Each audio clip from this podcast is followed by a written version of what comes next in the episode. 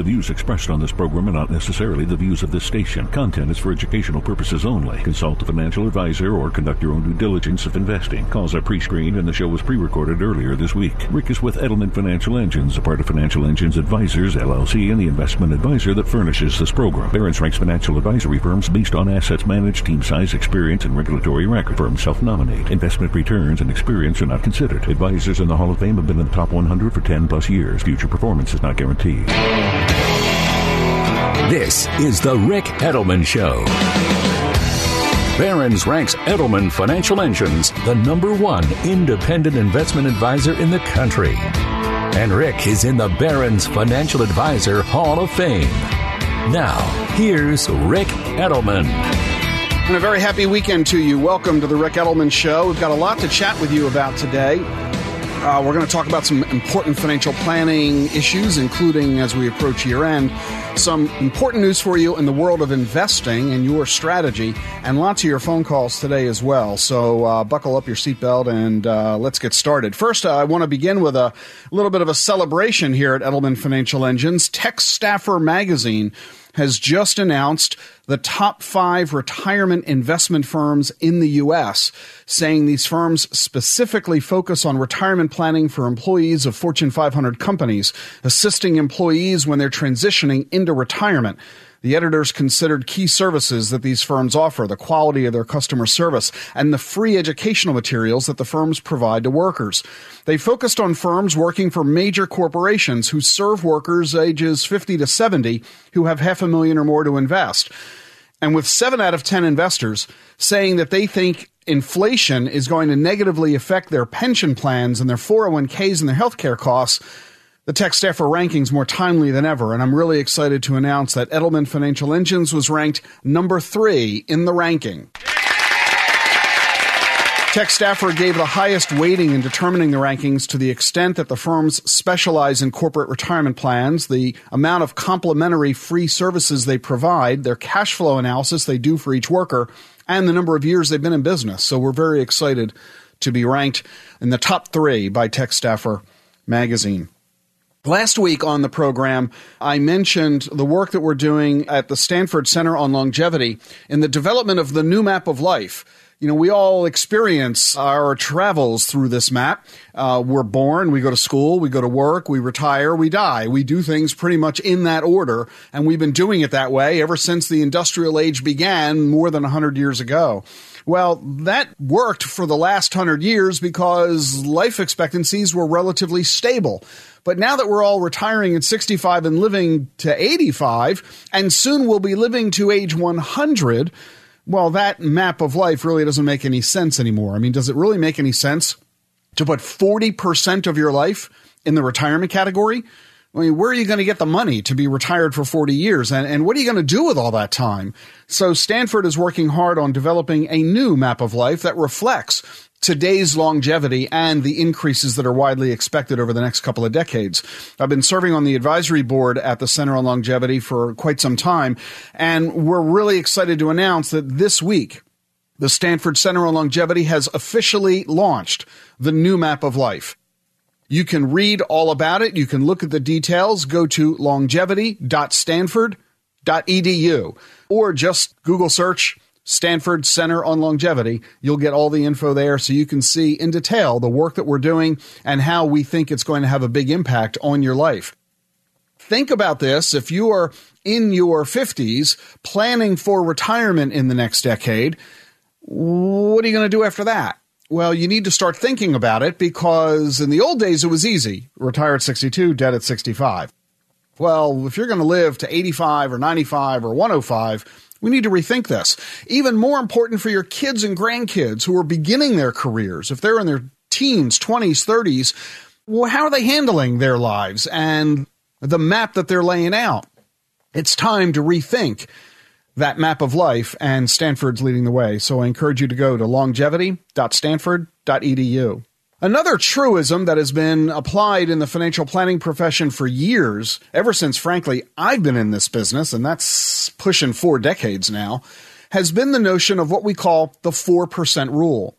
Here's the question How much of your portfolio can you withdraw on an annual basis without running out of money? This is a pretty key question, isn't it? If you're facing retirement, you want to know how much you can withdraw and support yourself from your portfolio. So let's say that you've got a million dollars saved up through hard work, delayed gratification, self sacrifice. You've done a really good job and the financial markets have helped you along and you've amassed a huge amount of money, a million dollars. How much of that can you withdraw on an annual basis so that you don't run out of money before you die? Traditionally, the financial planning community has used what we call the 4% rule. You can withdraw 4% per year and be reasonably confident that you won't run out of money. Of course, there is no guarantee to any of this, and we certainly know past performance doesn't guarantee future results, but this has been the basic premise on which financial planners often work. In other words, if you've got a million dollars in your account, you can withdraw 40,000 a year. And then you can increase that based on inflation on an annual basis. This assumes that you have an equal mix of stocks and bonds in your portfolio and also assumes that you need the money to last for 30 years. But is that 4% rule still valid? Well, Morningstar has just issued a new report saying no, because Morningstar says returns are not going to be as high over the next 30 years as they have been for the past 30 years. And therefore, if you want to make sure you don't run out of money before you die, especially taking into consideration we're likely to live longer, which means the money has to last longer, instead of withdrawing 4% per year, Morningstar says to withdraw 3.3% per year. In other words, instead of getting 40 grand out of that million dollar portfolio annually, you're only going to get $33,000. Now, a couple of things you need to identify about this. This withdrawal rate assumes that you want your principal to remain intact. In other words, if you've got a million dollars today at 65, you withdraw 4% a year, or according to Morningstar, 3.3% a year, and in 30 years, the million dollars is still there. Well, do you really need that to be the case? A lot of folks want it to be that way so you can leave that million dollars as an inheritance to your children. But if you don't have children, or they're already doing very well, thank you very much, or you're done supporting those spoiled little rotten brats, you don't need to have a million dollars in your account when you die. You need the account to be simply above zero. You don't want to run out of money, but it doesn't matter how much money is actually left.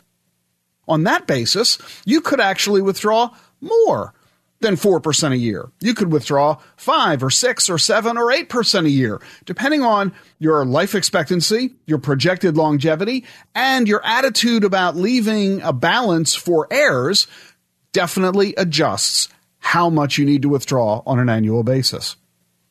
Also, keep in mind, these numbers aren't set in stone. Morningstar, you know, is not Moses, and there's nothing here in stone tablets. In other words, on an annual basis, you can make changes.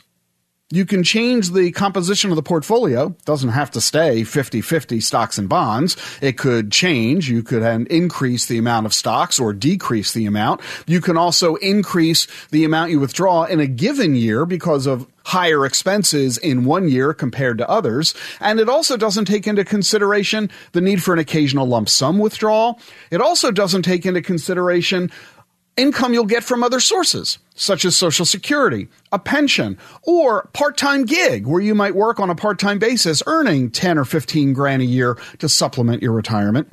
In other words, the situation is rather complex. There are a lot of levers you have to consider pulling to determine exactly how much money can you withdraw from your retirement accounts, where in fact should you withdraw the money from first, that's a biggie because you probably have money in more than one account. You probably have money in a taxable account.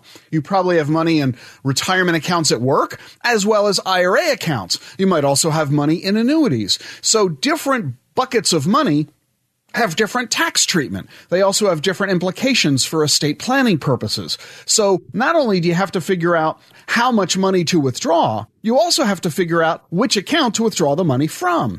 And this is why you shouldn't try this at home. You should enlist the services of a financial advisor who is skilled in all three of these issues asset allocation, how much of your money should be in stocks versus bonds as you enter retirement and throughout your retirement.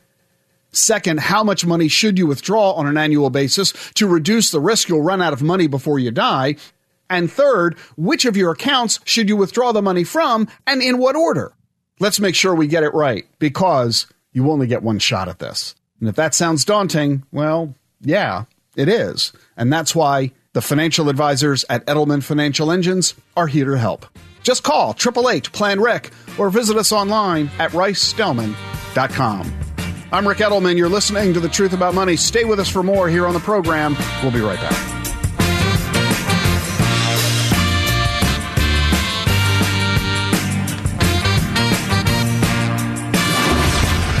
With the author of the 2008 Personal Finance Book of the Year, The Lies About Money, coming up on The Ric Edelman Show.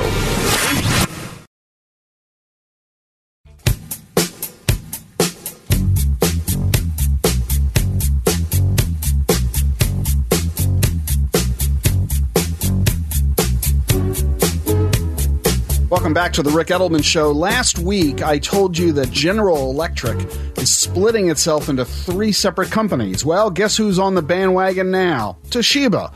They're going to split themselves into three separate companies too an infrastructure company, an electronic devices company, and the third will keep the Toshiba name, and that'll be a flash memory company, tech for sure.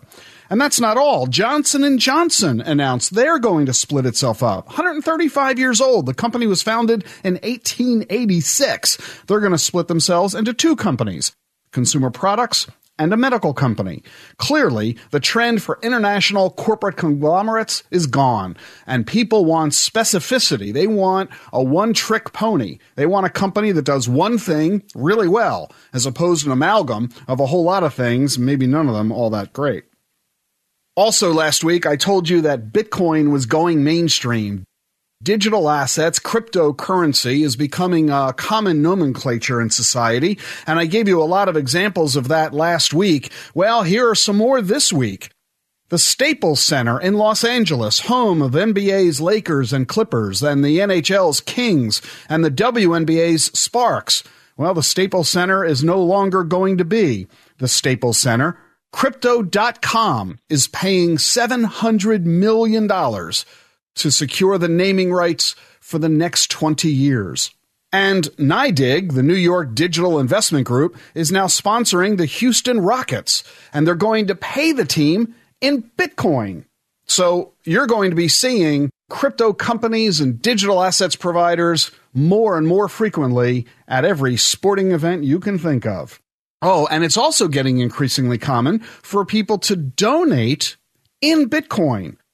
The Sun Valley Community Church, with 10,000 members, now accepts online donations in Bitcoin. They said, quote, We're just trying to keep up with the way people prefer to give, and younger people don't carry cash. We want to be accommodating to ways that people are transacting. Sun Valley Church even has a lead director of digital strategies. And OnlineGiving.org says they know of 40 churches around the country that take Bitcoin, Litecoin, Dash, and Dogecoin. Churches from California to South Carolina. So clearly, Bitcoin and digital assets are going mainstream. But when you see that happening, it also creates the opportunity for silliness and, frankly, outright fraud. Silliness? Yeah, I'll give you one clear example of this.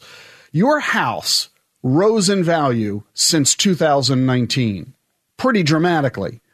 But Lending Tree now says that instead of keeping your home, if you had sold it in 2019 and used the money to buy Bitcoin, today you'd have a million dollars more than you actually have. Well, that's great. That's just great. I thought all the nuts went home after Labor Day. I mean, you've got to be kidding me. Lending Tree, a company known for engagement in the real estate and mortgage industry, is trying to tell us that we should have bought Bitcoin in 2019. And if we had, if we had sold our house to buy Bitcoin, we'd have more money today. That is classic hindsight. What on earth does owning a home have to do with buying Bitcoin? Look, you know I'm a big fan of Bitcoin, but this is downright silly, and it could cause people to reach the wrong conclusion. Anybody who would ever contemplate selling their home in order to buy Bitcoin, well, that's just downright silly. This demonstrates the dangers of digital assets. There's a lot of legitimacy to this marketplace. A lot of very serious minded people building responsible companies that have tremendous benefit for global commerce that will revolutionize the way that we transact money with individuals between each other when we're buying goods and services and moving money around the world. A lot of it is quite legitimate and very exciting, hence my enthusiasm for the digital asset and blockchain space. But at the same time, there are some players out there that are exploiting all of this for their own personal gain. Please, keep your head about yourself. And oh, by the way, you need to make sure you're getting good financial advice about all of this. One way you can protect yourself against the frauds and the scams that permeate every financial market. I mean, you don't find con artists only in the world of Bitcoin. They're equally out there in the world of bonds and stocks and real estate and gold. There, you know, crooks are found pretty much everywhere. We know that. It helps to be working with a skilled financial advisor. Think Advisor magazine asked eight financial advisors how they view Bitcoin. And I'm going to cite the quotes of three of these eight advisors because they serve a very good message for the rest of us. When you go get advice from a financial advisor, it's important to make sure that the advisor knows what they're talking about. We want to avoid bias, prejudice, misconceived notions, and outright myths so that the advice we're getting is legitimate. Monica Dwyer of Harvest Financial Advisors in Westchester, Ohio, was quoted by Think Advisor magazine as saying, quote, there are viruses that can wipe out your wallet. That's not true. There are no viruses.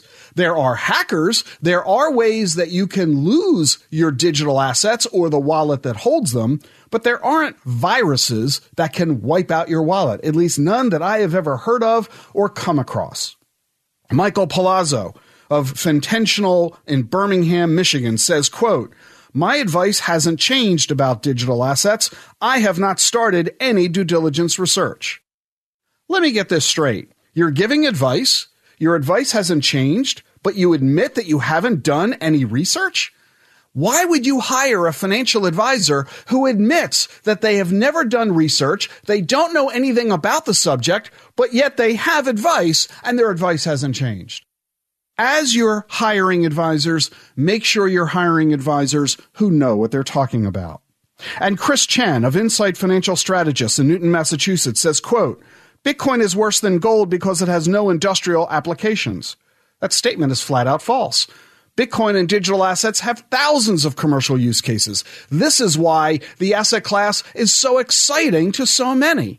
For someone to offer a statement that is flat incorrect demonstrates they don't know what they're talking about and calls into question the reliability of their advice, not only in this area, but in every area of personal finance you need to make sure you're working with a financial advisor who knows what they're talking about. And if you don't have one, you're invited to turn to the advisors at Edelman Financial Engines. Call us at 888 Plan Ric or visit us online at ricedelman.com. You're listening to The Ric Edelman Show. I enjoy bringing you the latest in exponential technologies, subjects involving artificial intelligence, robotics, 3D printing, nanotech, biotech big data, you name it. There's so many innovations coming affecting virtually every aspect of life on the planet. We've got big problems in our world, as we know, and technology is going to deliver the answers for us. Here's a couple of illustrations. Electric vehicles, we know that that's a hot topic. Get rid of those combustion engines, which are spewing poisonous gas into our atmosphere. The problem with electric vehicles is that they run on batteries. The problem there? car companies are running out of the raw materials that are needed to make those batteries.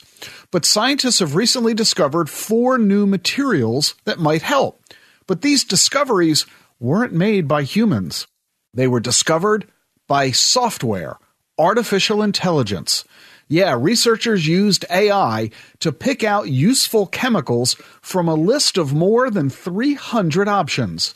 The AI was able to sift through the list, figure out combinations that might prove of value in the effort to create materials that could lead to battery technology, and saved researchers huge amounts of time and massive amounts of money.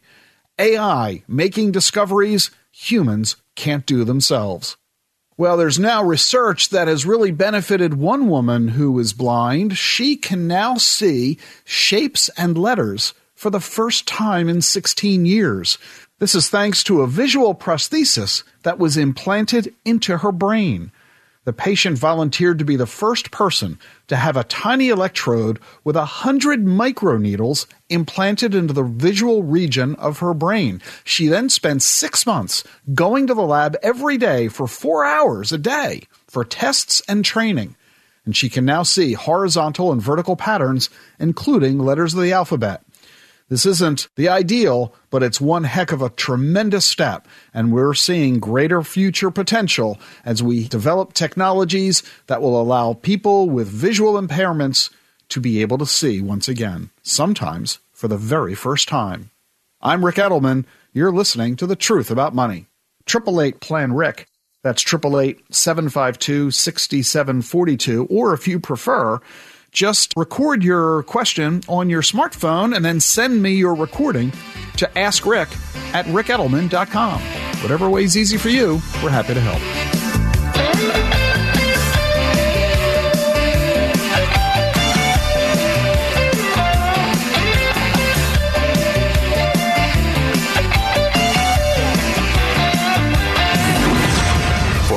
Articles on personal finance, sign up for Ric's email update at ricedelman.com.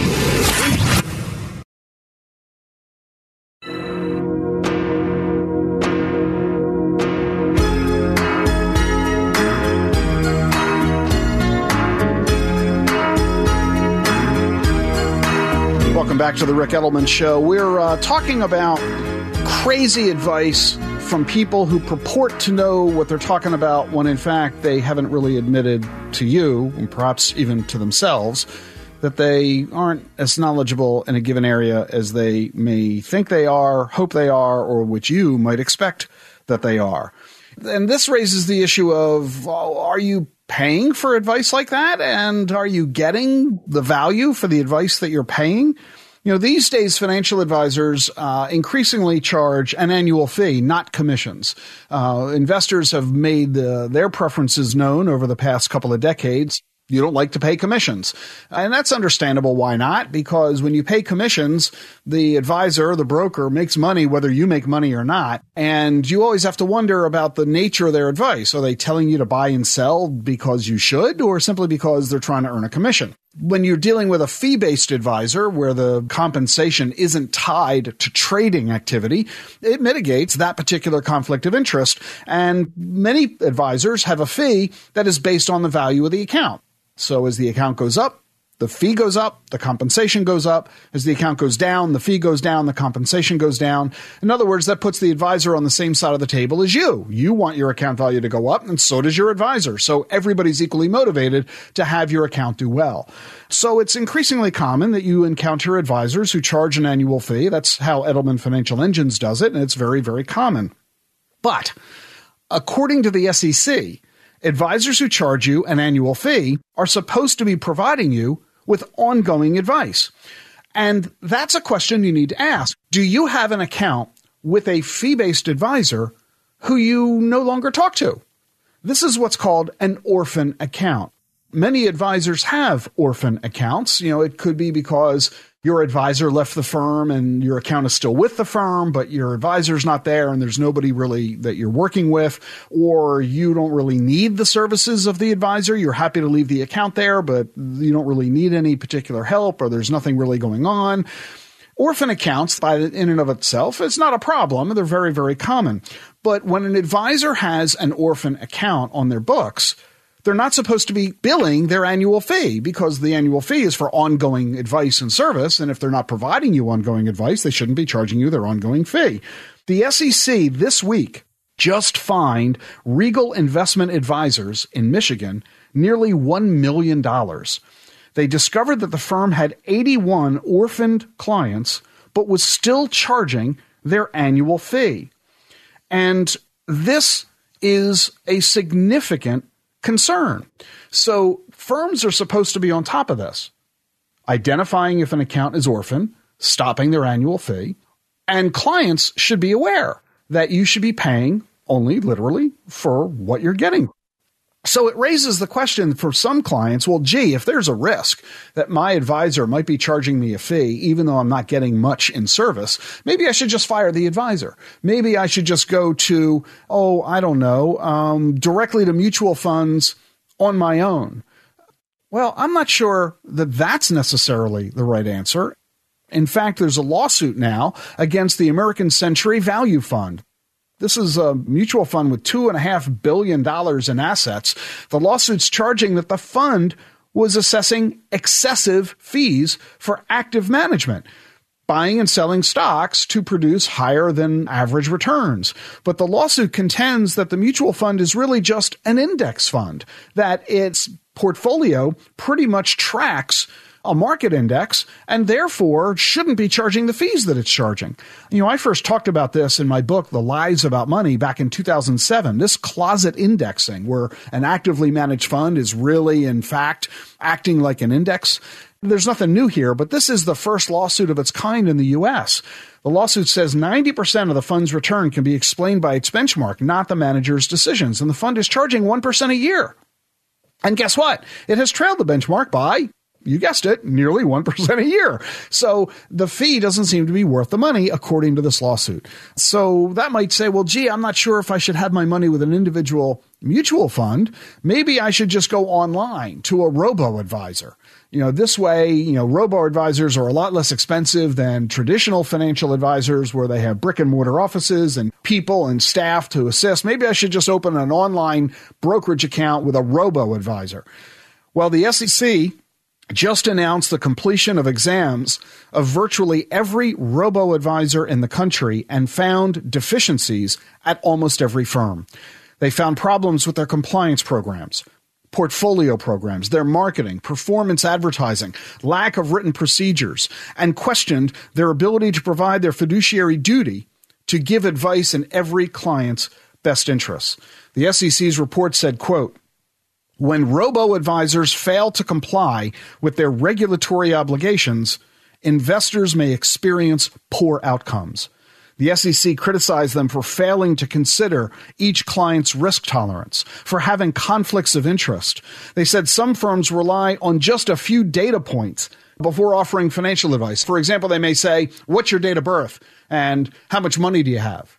And then saying, here's the investment strategy for you. Too little information to be able to give you effective advice. Many failed to periodically update client accounts. They failed to ask if client situations or their investment objectives have changed.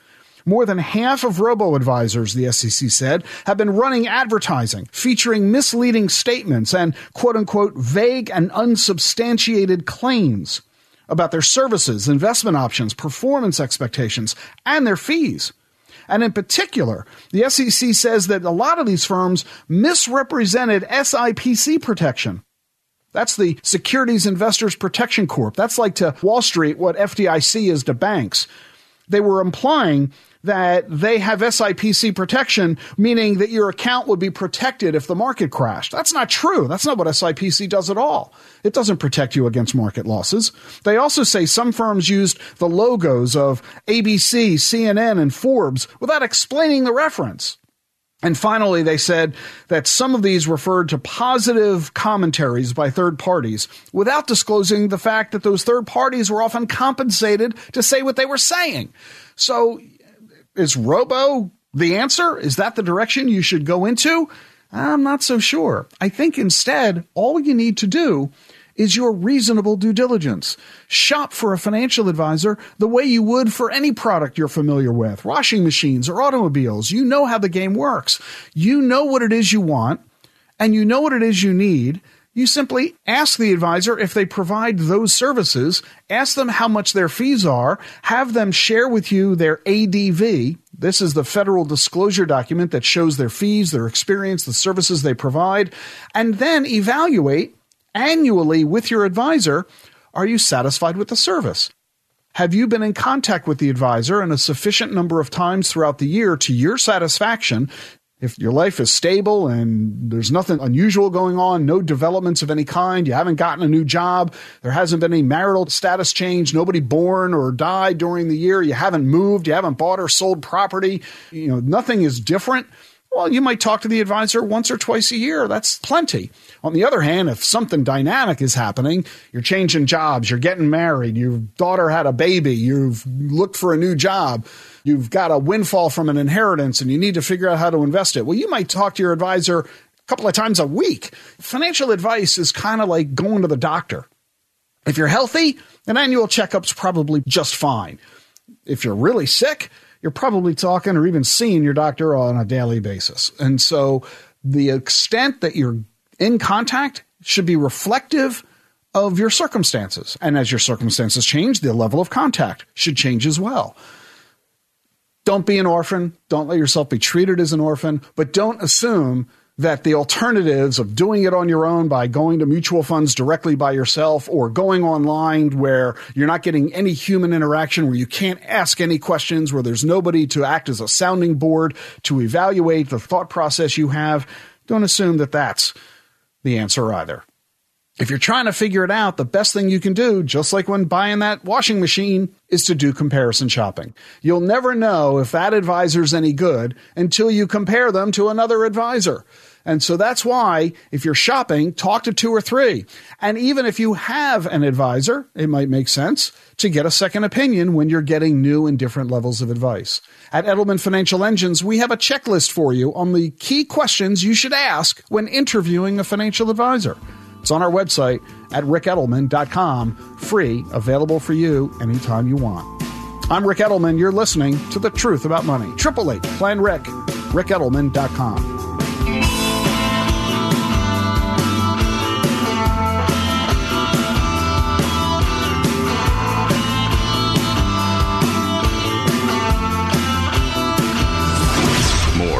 author of the New York Times bestseller, The Truth About Your Future, coming up on The Ric Edelman Show.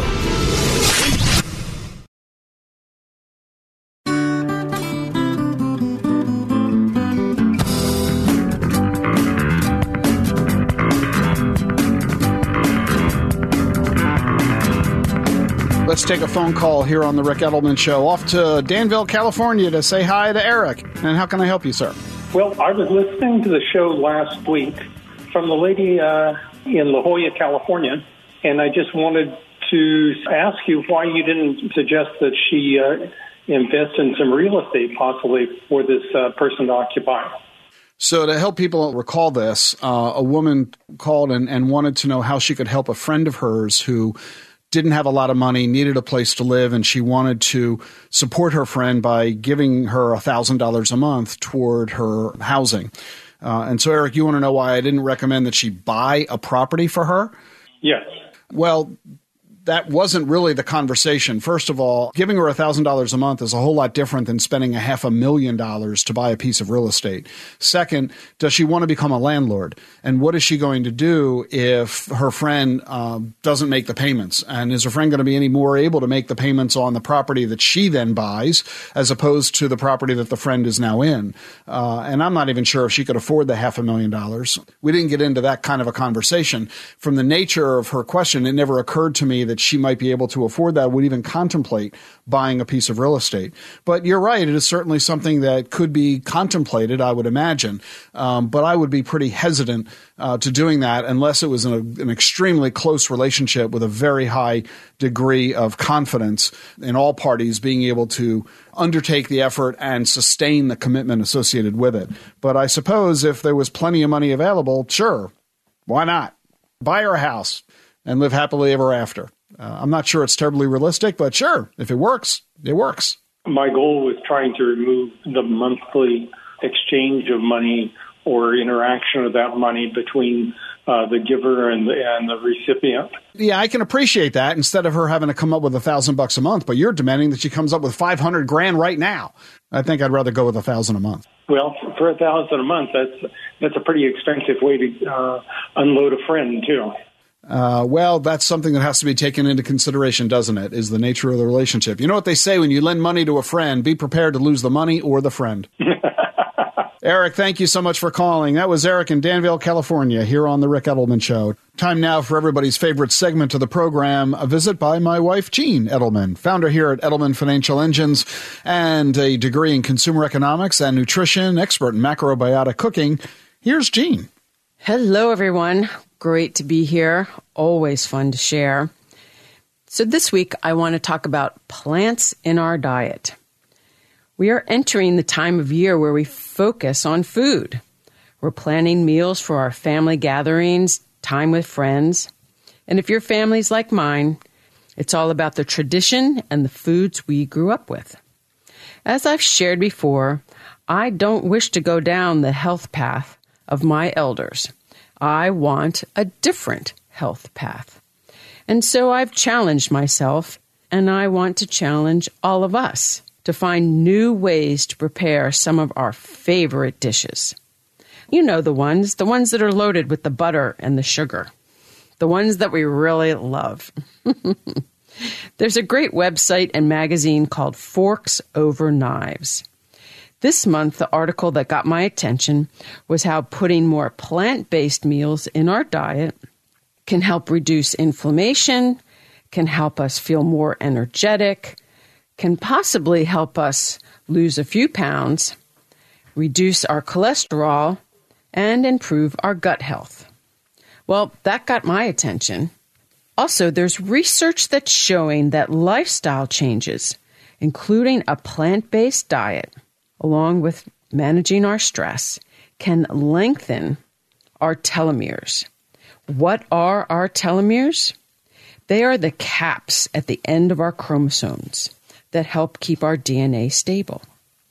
And this means that if we can change our telomeres, if we can change our lifestyle and include more plant based foods, it means that our cells and tissues will age more slowly.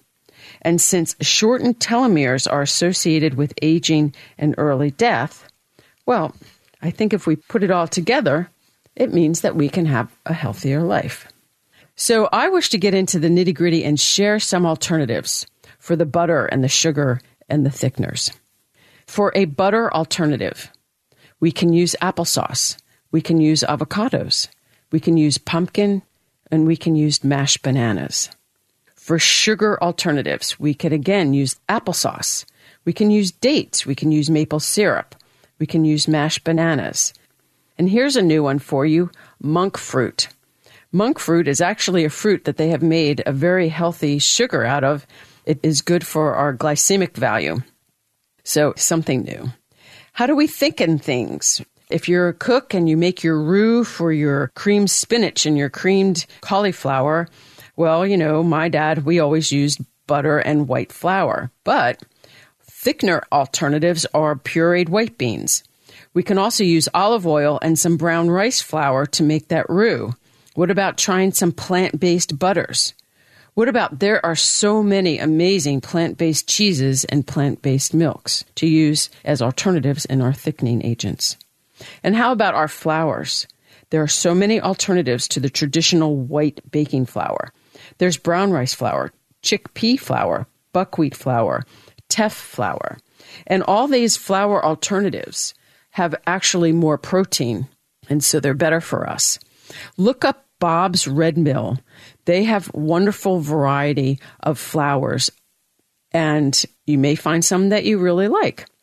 Cooking alternatives.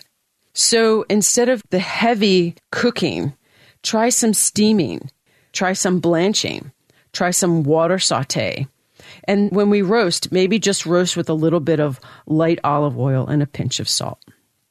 I know this is a nitty gritty cooking class and it's kind of fun, but I just want to challenge you to engage and find these new ways to improve our health.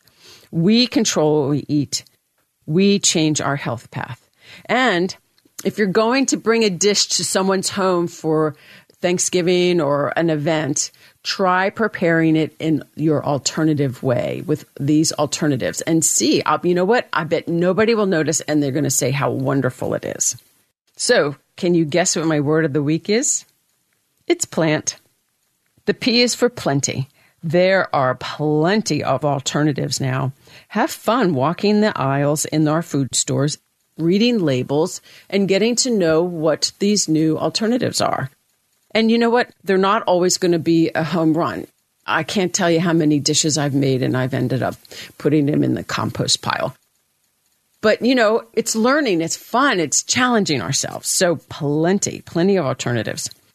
The L is for life. Life is about learning and finding something new and challenging our health. And I'm telling you what, if we can change our telomeres, changing our food, we can change our health. The A is for abundant.